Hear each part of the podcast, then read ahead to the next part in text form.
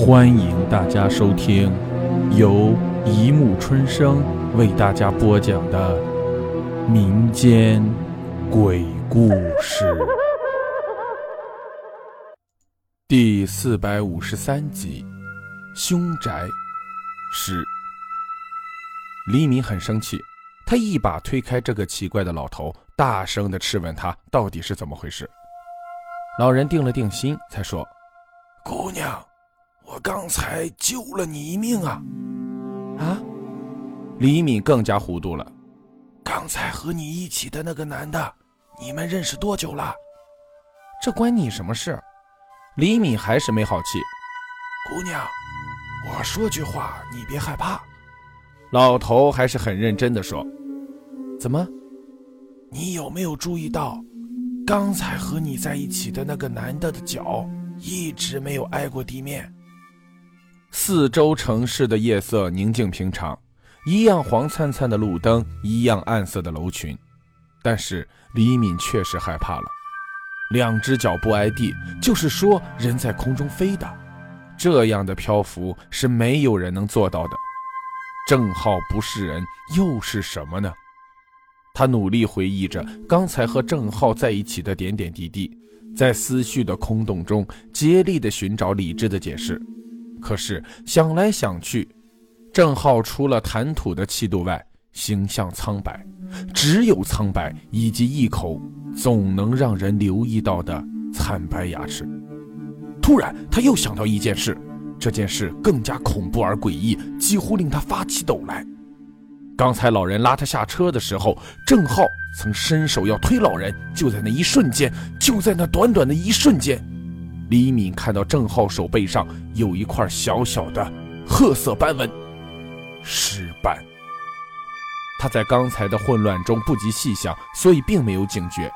此刻突然想起，冷汗顿时顺着冰凉的脊背滑落下来。哇，谢谢谢谢你。李敏还没表示完对老人的感激之情，就开始哭了。她太害怕了，女孩子在恐惧面前有的是眼泪。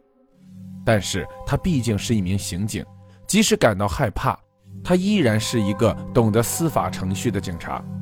四十三路公交车是路过南平八十五号的，出于职业本能，她立刻意识到这个郑浩与前两起南平八十五号的凶杀案嫌犯有着惊人的相似之处。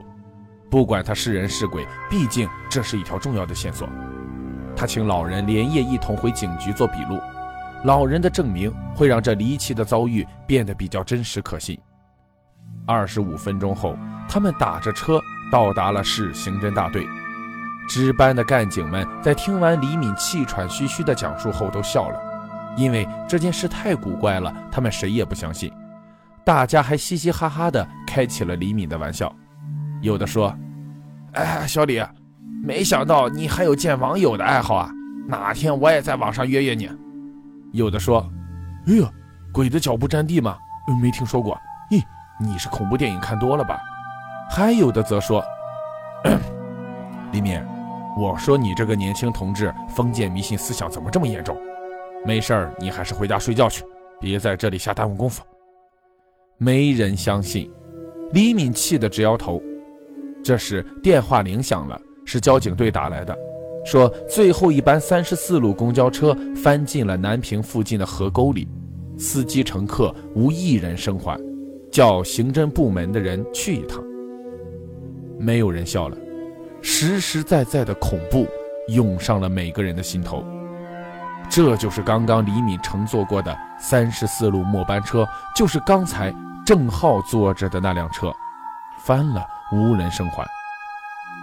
当刑警们赶到现场时，几个乘客和司机的尸体已经被人从河沟里捞了出来，直挺挺的一排横在马路牙子上。每具尸体除了受到磕碰浸泡之外，都是圆睁着眼睛半张着嘴，仿佛一同看到了什么恐怖的事情。警车的警灯无声地闪烁着，把红光一闪一闪地打在尸体们的脸上，情形异常可怖。法医报告指出，司机、售票员和乘客一共七人，在汽车翻进水沟时都没有受到致命的撞击，使他们真正死亡的原因还是恐惧。他们的心脏在瞬间无法承受巨大恐惧引发的肾上腺素过量分泌，使心脏骤然停止跳动，导致死亡。七个人都被活活吓死了。那么在他们临死前究竟看到了什么？是什么东西能够带给人们如此惊惧的恐怖？在刑警队，李敏和同事们为刚才拉他下车的老人做了笔录。老人叫耿甲人，曾在生物研究所工作，现已退休。气氛紧张而肃穆，每个人都在认真的听。有干警问耿老：上车后你是怎么发现郑浩的脚没有 I D 的呢？当时我正好坐在车后面，他们一上车我就看到了。李敏问：那你当时为什么不马上告诉我？不可能的，呃，当时我并不知道他是不是想害你。有人问耿老：你又是怎么知道郑浩想害李敏的呢？因为他当时的一只手一直在座位底下偷偷地做挖的动作。挖什么？